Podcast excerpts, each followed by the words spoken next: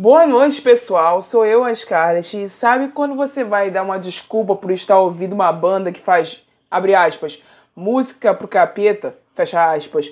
Você vai lá e diz: Mas são só algumas músicas, cara. As que eu ouço nem são sobre isso, velho.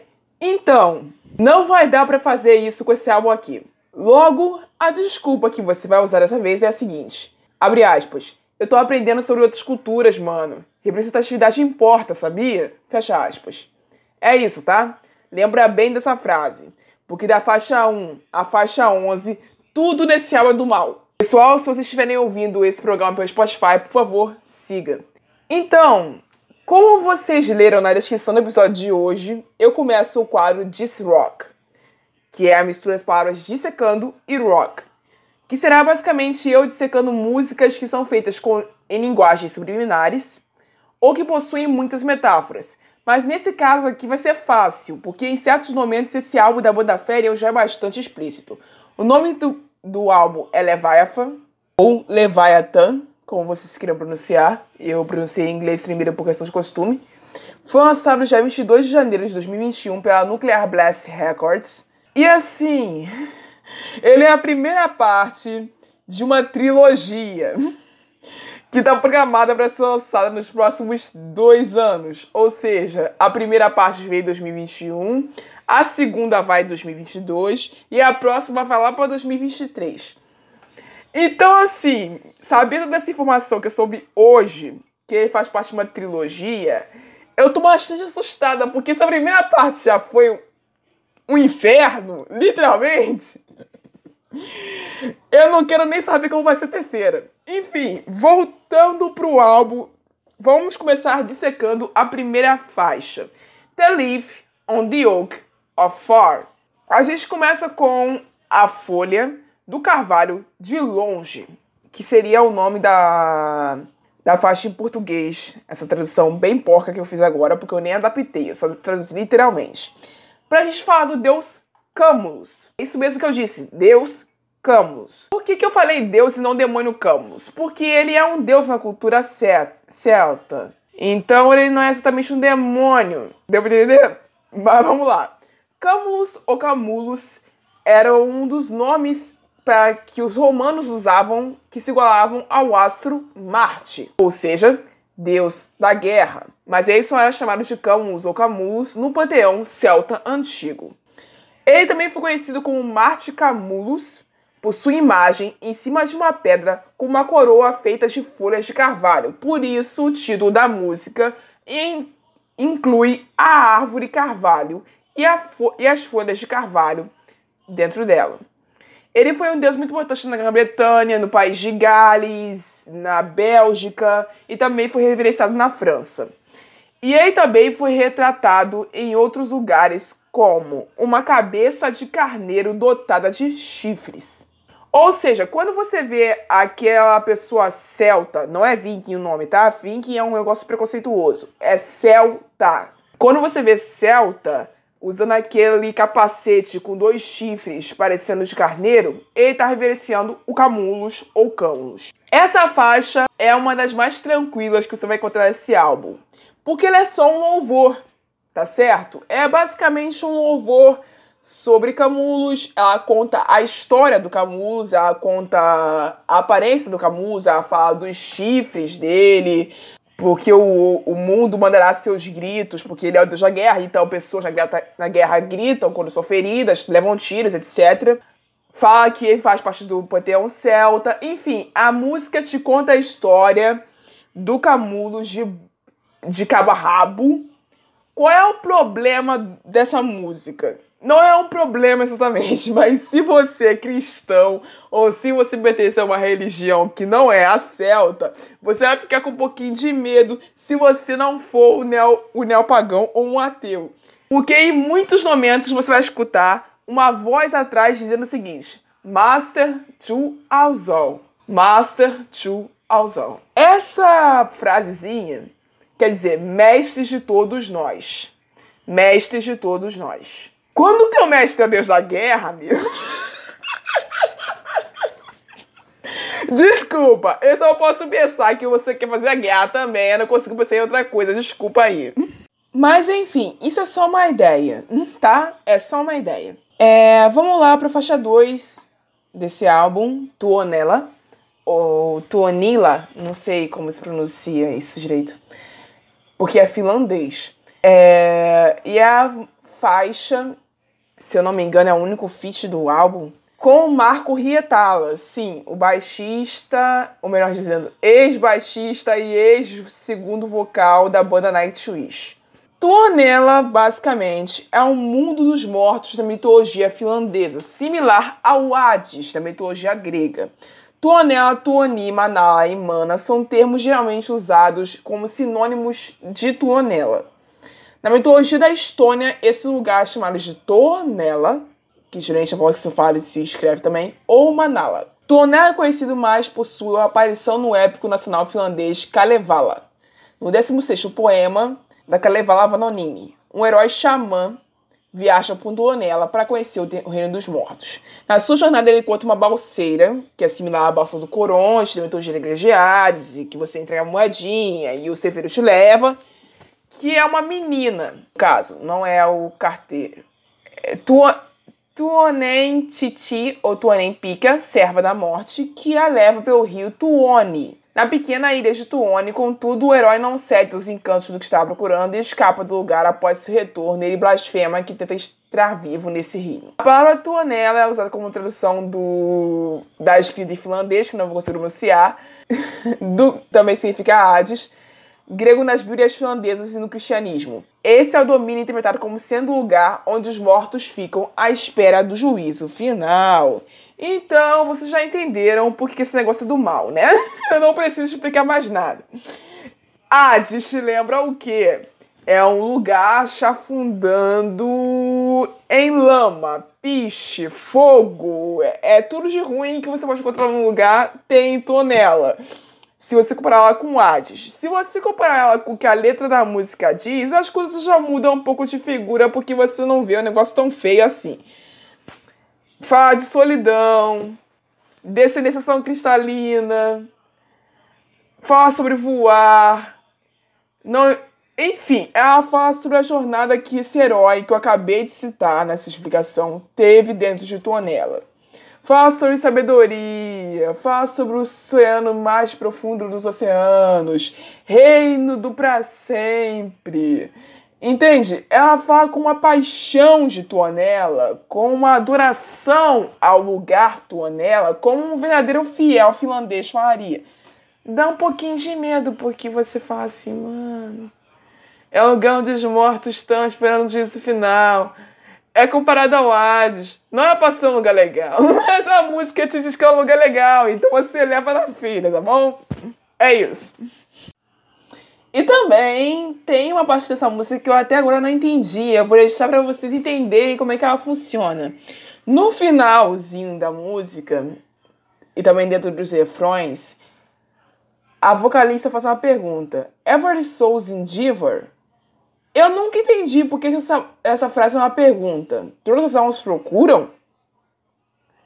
Procuram o quê? O que, que essas almas estão procurando? Então eu fui pesquisar mais sobre Tuanela e eu percebi que Tuanela está mais para purgatório. Então a gente vai indo na linha do cristianismo. Quem está no purgatório quer alcançar os céus. E vai ter que se esforçar muito para isso. Endeavor, a palavra endeavor em inglês significa tentar muito fazer uma coisa. Se esforçar muito para conseguir alguma coisa. E é graças a isso que eu tô achando que essas almas que estão em Tuonela estão tentando chegar no céu.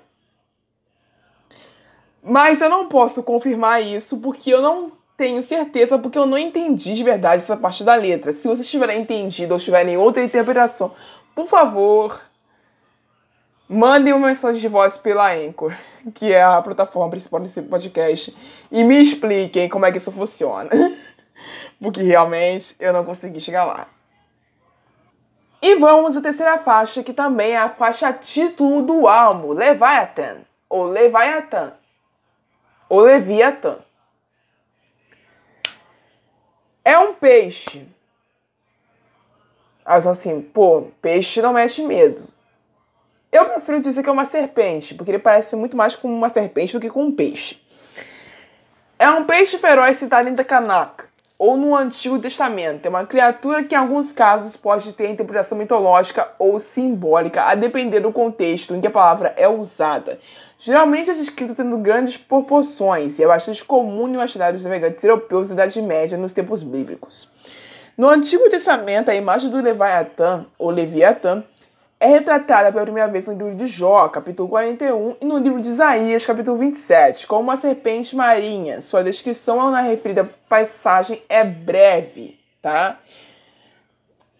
A gente pode tirar a descrição pela capa do álbum, tá, gente? Porque é ele que tá na capa. É aquela serpente imensa, marrom, acidentada, com uma boca gigantesca, que tem vários rabos, muitos rabos. Vários rabos. Ou um rabo gigante que se alastra tanto que ele dá pra fazer voltinhas. Eu não sei exatamente o que, que tá mostrando nessa capa aqui. Mas é isso. É muito similar a um dragão que a gente tem na Idade Média. Mas é outro nome, porque os dragões podem ser bonzinhos e treinados. Leviatã não. Leviatã é um bicho ruim. É assim, vamos voltar para a descrição da criatura. É, foi considerado pela Igreja Católica durante a Idade Média como o demônio representante do quinto pecado, a inveja. Também sendo tratado como um dos sete príncipes infernais. E uma nota revela que o monstro que representa sobre a forma de crocodilo, mas só que muito maior, segundo a mitologia fênica.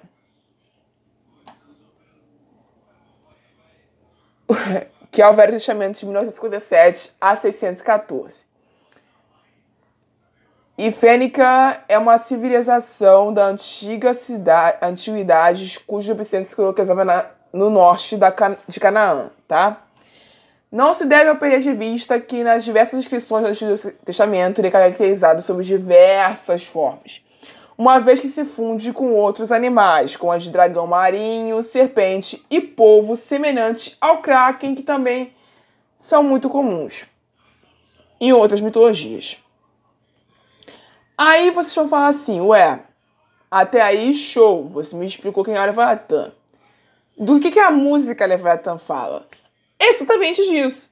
A música pega o demônio Leviatã, o, a criatura, a besta Leviatã, e transforma em um canto. Ela fala sobre o mar Mediterrâneo, que é onde a criatura geralmente aparece, que é uma criatura aquática, uma criatura marinha. No profundo caos, ele reina, ó grande Leviatã, abaixo da mão de Deus, através da chuva dos esquecidos. Você deve sua espada defender.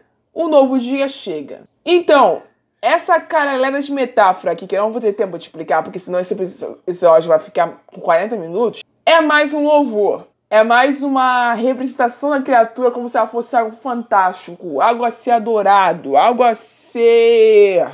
Não algo a ser condenado, como a igreja fez no passado, na Idade Média, mas algo a ser reverenciado. Algo que respeita como uma divindade mesmo. Ignora o fato de Leviatã ter, sido dito como demônio, como uma criatura assustadora, como uma criatura repugnante, como uma criatura que simboliza a inveja nos piores pecados, e traz para o Leviatã uma nova identidade. A identidade do dragão do oceano, escuro e profundo, que te diz a verdade. Que a viagem em cima dele é como um coral de estrelas Fala também da, do fruto proibido, fala do jardim do Éden, fala da serpente que viaja no oceano do vazio, cheio de almas vazias. Então, assim, principalmente o refrão é um louvor gigantescamente escrito de maneira mais linda que eu já vi. Só que esse louvor é feito por uma criatura assustadora para caralho. então, assim, tire as conclusões de vocês, eu vou passar para a próxima faixa que é a faixa de número 4. É, e a gente vai descendo, que eu nem pulei de bloco ainda. Der Willen der Sie. Eu não sei se pronunciei direito porque isso aqui é alemão e eu ainda estou no nível básico. Vou pedir de novo. Calma! Bom, vamos à faixa 4 e continuando nessa jornada de ensinar-nos sobre outras culturas, a Ferian agora vai falar em alemão com a gente. Fala sobre o rio Nerto, ou Nirfas, que é uma divindade da mitologia nórdica, por isso a letra em alemão. Seu nome vem da tradução de latim de Nijodor, por Tácito, em sua obra De Origine et Cito Germanorum, Tácito descreve o culto e os sacrifícios praticados em um lago que posteriormente se identificou como a ilha dinamarquesa de Fiona. Origens, né? Vamos às origens desse bagulho, dessa deidade, dessa divindade. Nidoror, para Nifras, é a mãe terra, representada a fertilidade da terra cultivada. Possuía um carro que era puxado por duas vacas e o qual se pode relacionar com a faca primogênita da criação, chamada de Aundubla. Netro é uma das primeiras deusas dos povos germânicos. Sua festividade se realizaria na primavera, na qual se fazia uma procissão com um carro ao qual só tinha acesso o sacerdote principal do culto. Deve-se destacar também que este culto pode ser originado na Idade da Pedra, nas localidades saxãs, Alemanha Oriental nesse caso. É uma deusa saxã que se relaciona com o Tuisto, deus nascido da terra, nascido do barro, pegaram? O papel de neto da mitologia nórdica tem sido muito limitado, pois, como Deus pertence aos Vanir e de forma paradoxal tem papel de mãe, irmã e amante de Nidjord, o qual tem muitas características dela, sendo substituída por ele como Deus da terra fértil, seu cargo de mãe terra é ocupado por Jord. Bom, Netro é a principal, é a deusa principal, principal citada nessa letra. E essa é uma daquelas músicas bonitinhas também. A parte em alemão que a música tem, eu vou traduzir para vocês agora, tá? Venha comigo e viaje através das ondas do tempo. Venha comigo, ó grande mãe, em seu sonho. Voe comigo da morte à morte para o Netros, o rio, no caso. Dentro de, mim, sua vida, meu espaço. Essa última frase, vocês dá pra, acho que vocês conseguiriam entender que ela tá falando do útero, né? Como se ela estivesse nascendo da deusa. É isso que significa o refrão em alemão que dá, que tem essa música, tá? É, Red the of blood begins to boil. É, essa essa intro que a letra da música tem, que é a Fá vermelho, negro, árvore da vida, as raízes, um eco que retorna, eu posso ouvir sua voz, é mais uma reverenciação à aparência da deusa, a quem é a deusa. Vermelho é a cor do sangue que começa a ferver, eu acredito que seja referência aos sacrifícios que eram feitos para ela. Que não dá pra saber se eram humanos ou não, tá, gente? Mas a gente deduz que sejam por causa dessa sensação aqui do sangue. Ou são humanos ou são animais. Não dá para saber é, negro ou preto, a cor da terra e do, e do sol ancião. As, as raízes da árvore da vida, porque é dela que nasce a vida. É da netra que nasce a vida. E no eco de retorno eu posso ouvir sua voz, a voz da deusa. Entenderam como é que funciona essa letra? É uma reverência à grande mãe terra, a mãe dos germânicos, a mãe dos alemães. Vamos para a quinta faixa. E a gente vai para Azi da Kha. Também perdoem pela pronúncia porque é difícil. Vamos lá. Azi da Haka, ou Azi da Kha, é uma figura demoníaca que aparece nos textos da mitologia persa e zoroástica, onde é um subordinado de Angra Mainyu. Os nomes alternativos incluem Azidahak, Azizakha, Zahaka e Dahak. E é dos povos indo-europeus a Zoroástica, no caso, que é a região mais ancestral da Europa. Aí, para aprender sobre quem é ela, eu vou usar a própria letra da música, porque foi muito difícil pesquisar sobre essa entidade demoníaca, como a própria definição já diz. Eu não estou inventando, isso daqui é o próprio bicho ruim. Duas cobras em seus ombros, serpenteando negras através da noite. Então, ele por ser um servo, ele ou ela, por ser um servo, eu não sei exatamente que se é ele ou ela, mas ele é um servo de uma deusa maior, como eu já tinha dito antes, está acorrentada, esperando o chamado para renascer de dentro de um vulcão. Tem lava, fogo, inferno, nanana.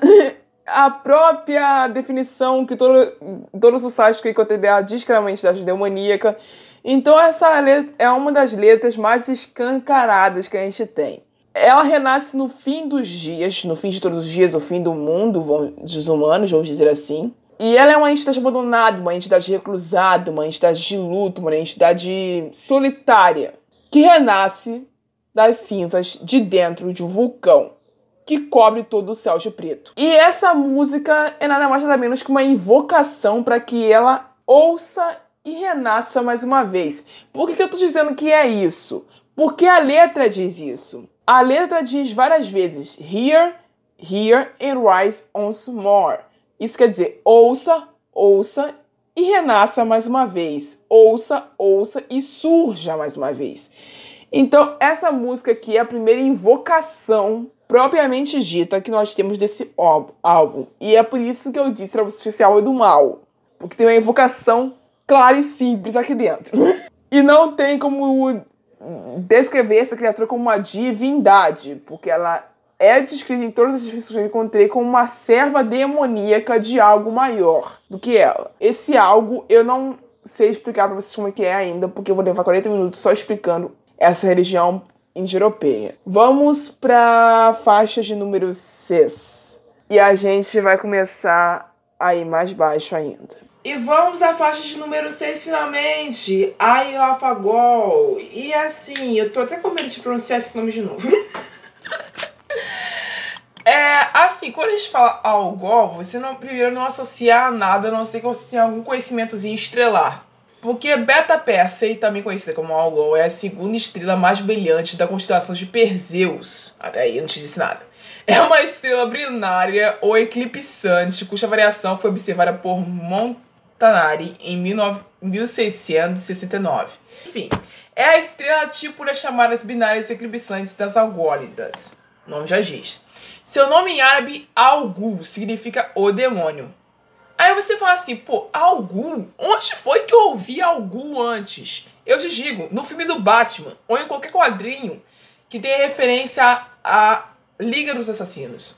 Por quê? Por causa do Ras Algu que era chamado de cabeça do demônio. O líder da Liga dos Assassinos recebeu o nome dessa estrela. Preciso dizer mais nada, né? Ele representa o esquerdo, o olho esquerdo da Gorgona Medusa, cuja cabeça foi usada por Peseu para transformar Cetus em pedra e assim salvar Andrômeda. A estrela foi considerada de má sorte por séculos. E só por aí vocês já deduzem o que, que, que essa estrela de ruim que traz essa estrela. Até porque Medusa, eu não vou me alongar explicando a história da Medusa aqui, mas ela foi uma criatura amaldiçoada por um deus, que é uma criatura com cabeça de serpentes. E ela e Algol é o olho esquerdo dela. E você sabe que o lado esquerdo, para todo para todo mundo que tem um pouco de conhecimento de mitologia sempre representa uma coisa ruim. A esquerda sempre tá o mal. Então, assim, quando a gente vai lá pra letra, que é mais uma invocação, a gente encontra a primeira parte é a descrição da criatura navegando através do, do oceano estelar, os portões das sabedorias, lá ele jaz, onde Medusa sonha, decepem as cobras em cima da cabeça dela, que é como se fosse um grito de guerra, né? Aí vem o refrão, que eu não. Algu seu olho, Gorgon de Perseus, o demônio estrela. E aí vem uma frase que você ouviu na música a primeira vez que você estava ouvindo, e você não entendeu neneca do que estava dizendo ali, a não ser que você hebraico, porque essa língua que eles estão falando logo depois dessa frase que eu acabei de dizer é hebraico.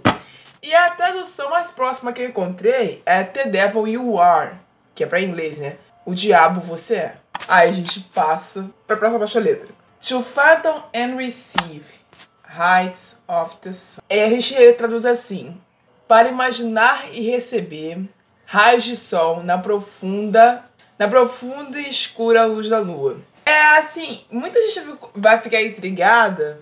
Eu imagino que tenha ficado, eu fiquei com a última frase dessa música. Os azaz, zazaz, nassan, tanada zazaz, open up, que é aura. A primeira parte também deu um trabalho para achar. Não vou ser hipócrita nisso, não. Não, não, Não vou ser hipócrita. Eu trabalho pra achar a tradução desse negócio. E, e assim. Então, para resumir essa frase, ela não dá para saber se você é ouvinte de black metal, você já ouviu essa frase dezenas de vezes, você tá cansado de saber o que significa. se você assistiu um filme de terror que fala sobre o bicho ruim, tá cansado de saber o que significa. Mas eu não lembrava. Aí eu fui pesquisar. E significa o verso que abre os portões da casa do maligno. Então, essa frasezinha aqui, a última frase dessa música, vale para a música inteira. Eu aconselho que vocês não cantem junto. É uma música que não foi feita para ser cantada. E vamos lá para a próxima faixa. Faixa de número 7, Luz Noturna, Nocturnal Light. A gente sai de estrelas, pode ser o mínimo, e vai pra outra coisa que te amedronta tanto quanto. Nós vamos falar de mais uma deusa nessa música. Nocturnal Light é mais sobre uma deusa. A gente já falou sobre várias mulheres aqui, a gente vai falar de uma mulher de novo, outra mulher. E assim, é, eu falei que ela amedronta tanto quanto a música anterior, não tanto por causa da letra, porque se você não desvendar a letra a fundo, como eu fui fazer aqui, você não vai se amedrontar tanto, mas com o tom que essa música é empregada e a voz da vocalista do Sferian que carrega essa música, porque são vários vocalistas, né? Eu acho que são três, se não me engano. Você vai ficar um pouco preocupado com a afinação dessa menina, porque ela tem uma voz, um agudo que só o Senhor Jesus já casa. Então vamos pra letra, vamos destrinchar, vamos dissecar essa letra. Inanna, quem é ela? É uma antiga deusa mesopotâmica, associada ao amor, ao erotismo, à fecundidade, à fertilidade. Aí você fala assim, ué, eu já vi isso antes. Não é à toa, tá?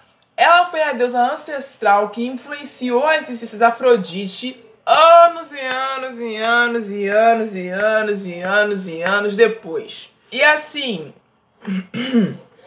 ela é reverenciada pelos acadianos, pelos babilônios e pelos assírios, sob o nome de Istar, com I mesmo. Era conhecida como a Rainha do Céu e era a deusa padroeira do tempo de Ana, cidade de Uruk, que é a principal centro de culto associada, claro, ao planeta Vênus, assim como a Afrodite, entidade que foi criada logo depois, em referência a Inanna.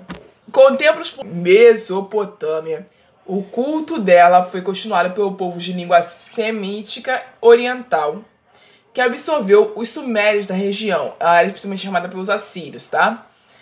Que elevaram para ser a divindade que mais alta do panteão, ficando até mesmo acima do deus nacional, que era o azul. É, ela é dominadora de outras divindades, tá? Ela é soberana a outras divindades. E quando eu digo dominar, é porque ela exerce poder mesmo. Executadora da justiça divina, destruidora do Monte Ebi por ter desafiado sua autoridade, desencadeou fúria contra o jardineiro sucateluda depois que ele estrupou enquanto dormia. Assim, essa mulher.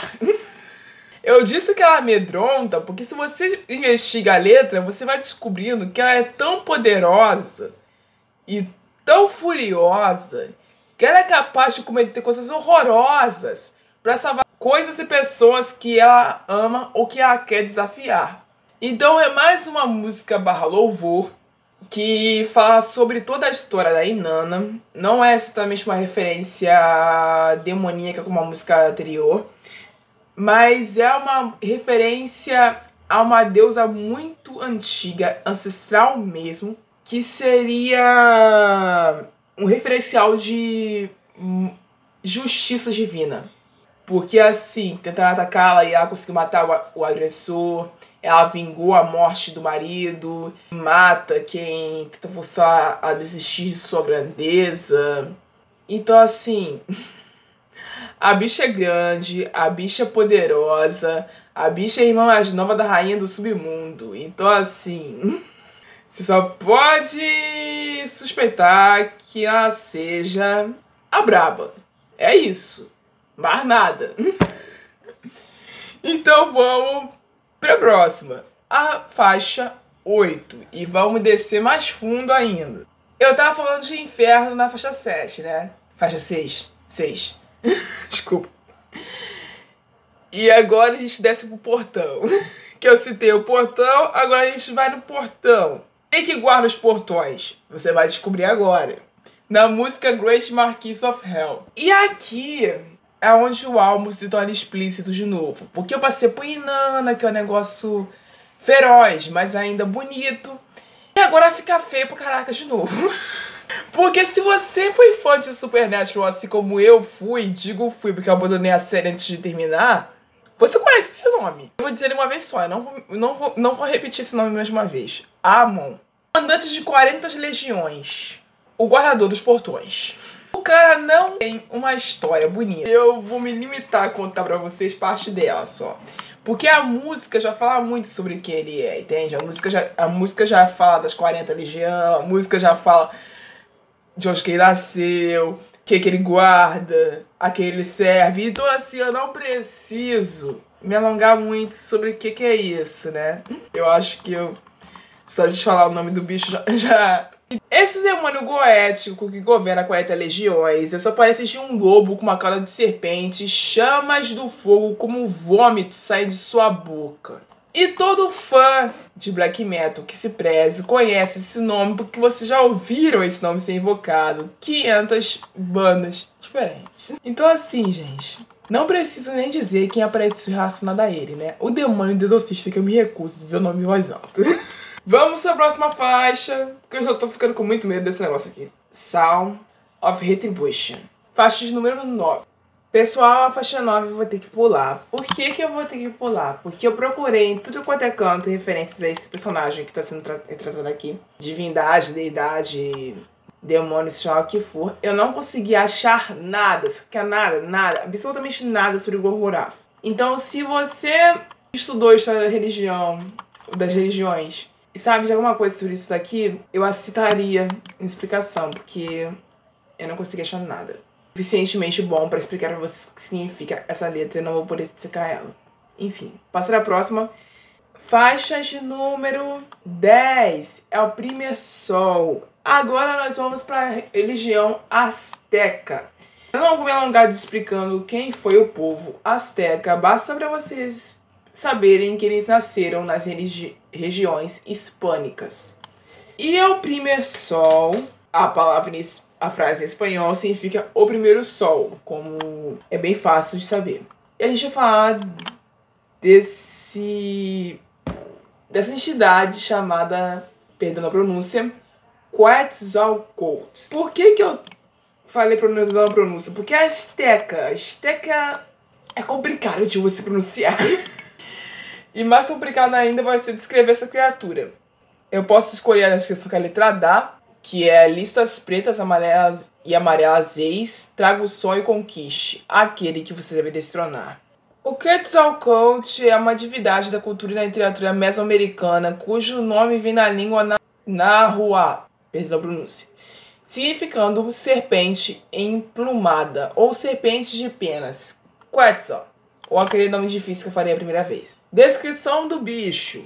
É uma serpente com penas, tá? Só que, tipo, ela tem listras negras e amarelas em algumas percepções, outras percepções ela tá amarela e vermelha, as listras no caso. A serpente, seu corpo é verde, mas em outras interpretações é vermelho o corpo dela, enfim. Vocês sabem, quando vai fazer arte sobre uma, um mito ou um deus, é difícil você escolher uma aparência só, porque vários artistas e sacerdotes interpretam a serpente de alguma maneira diferente. E não dá pra saber exatamente qual é a certa. O importante é que vocês entendam que ela é uma serpente e tem penas, ok? O primeiro sol é um dos nomes de reverência para essa serpente. O nu estou diante de você dentro da letra é referência ao sacrifício que era feito para ela. Deus azteca do ventre do aprendizado, cultuado no México também. Ele também é o deus patrono do sacerdócio azteca, da aprendizagem do conhecimento. Foi um dos deuses importantes no panteão azteca junto com os deuses Tlaloc, Tezcatlipoca e entre outros. Uh, os animais que são usados para representar esse deus são as cascavéis, corvos e araras. Então, esse deus, o Quetzal, ele é frequentemente considerado o deus da estrela da manhã. Por isso, o primeiro sol. Entenderam? E seu irmão gêmeo, Chlol, era a estrela da tarde, também conhecido como Vênus. Com a estrela da manhã, ele era conhecido como título que eu não consigo pronunciar porque o nome porque é muito difícil, que significa Senhor da Estrela da Aurora. Conhecido também como inventor de livros e do calendário, doador do milho para a humanidade, que em algumas vertentes da religião azteca, o milho era uma pedra fundamental para a criação do ser humano, tá? E às vezes esse deus também é usado como símbolo da morte e da ressurreição. Algumas lendas escrevem no oposição ao sacrifício humano, o que em outros descrevem praticando o sacrifício humano. A lenda que a letra da banda Tiferian usa diz como se ele e o irmão, que é o Shot, fossem a mesma pessoa. O que me intrigou muito, entenderam? É estranho. É, é, é, um pouco esquisito como eles reverenciam dois deuses diferentes, que são gêmeos, como se fosse a mesma criatura, mas não são. E a parte onde ele diz, nu dentro de você, diante de você, é, vem, me ouça. Sim, é, todas essas partes, meu corpo eu mesmo com dignidade e com orgulho, são as partes vivenciando o sacrifício humano que seria o suicídio para que o corpo dessa pessoa fosse entregue a esse Deus. Mas como eu já disse anteriormente, em algumas vertentes apenas, em algumas vertentes da religião azteca que esse sacrifício acontecia. Em outras, não existia tal coisa, porque esse deus era considerado como um deus que fazia oposição a esse tipo de sacrifício. Então, vocês interpretem como quiserem, a fé não quis pegar o lado ruim da coisa, como sempre. E a última faixa chegou e eu tô exausto. Ten Courts of Dio. As 10 cortes do Dio. Dio é uma palavra que não tem tradução para o português, tá? É um nome. E é chinês. Que as 10 cortes do tal do Dio, ou Dio, não sei como se pronuncia isso, é mais ou menos que inferno chinês. Então, vamos explicar. Jiyu, literalmente falando, significa prisão terra, tá? No Jiroku coreano, significa literalmente inferno ou submundo através do sânscrito Naraka. É o reino do inferno, onde os mortos da mitologia chinesa é vagamente baseado em uma combinação de conceito budista, de Naraka, e crenças tradicionais chinesas como sobre a vida após a morte e uma variedade de expansões populares e reinterpretações de suas tradições. Eu não vou poder me aprofundar muito sobre isso, porque é como se fosse uma espécie de inferno de Dante, só que da China. E a maior parte das coisas escritas sobre esse local, sobre essa história do inferno budista, etc., tá escrita em chinês. E eu não falo chinês, então vou falar para vocês a parte que eu consegui encontrar. A ilustração que eu tô com, com de frente para ela descreve o Ilu e o Dio como pecadores que estão sendo torturados no sexto tribunal do inferno. Entendam, são dez cortes, eu consegui a ilustração na sexta. Com pregos de metal martelados no corpo, esfolados vivos. Corpos sendo cerrados ao meio e tendo que se ajoelhar sobre pontos de metal. Bem similar ao inferno de Dante, não? Só que com algumas diferenças que são crenças dos próprios chineses. As cortes de Dio, que é a última faixa, as 10 cortes de Dio, desculpa, que é a última faixa desse álbum, não tá entre as tranquilas, mas se você souber interpretar sobre o que está sendo dito.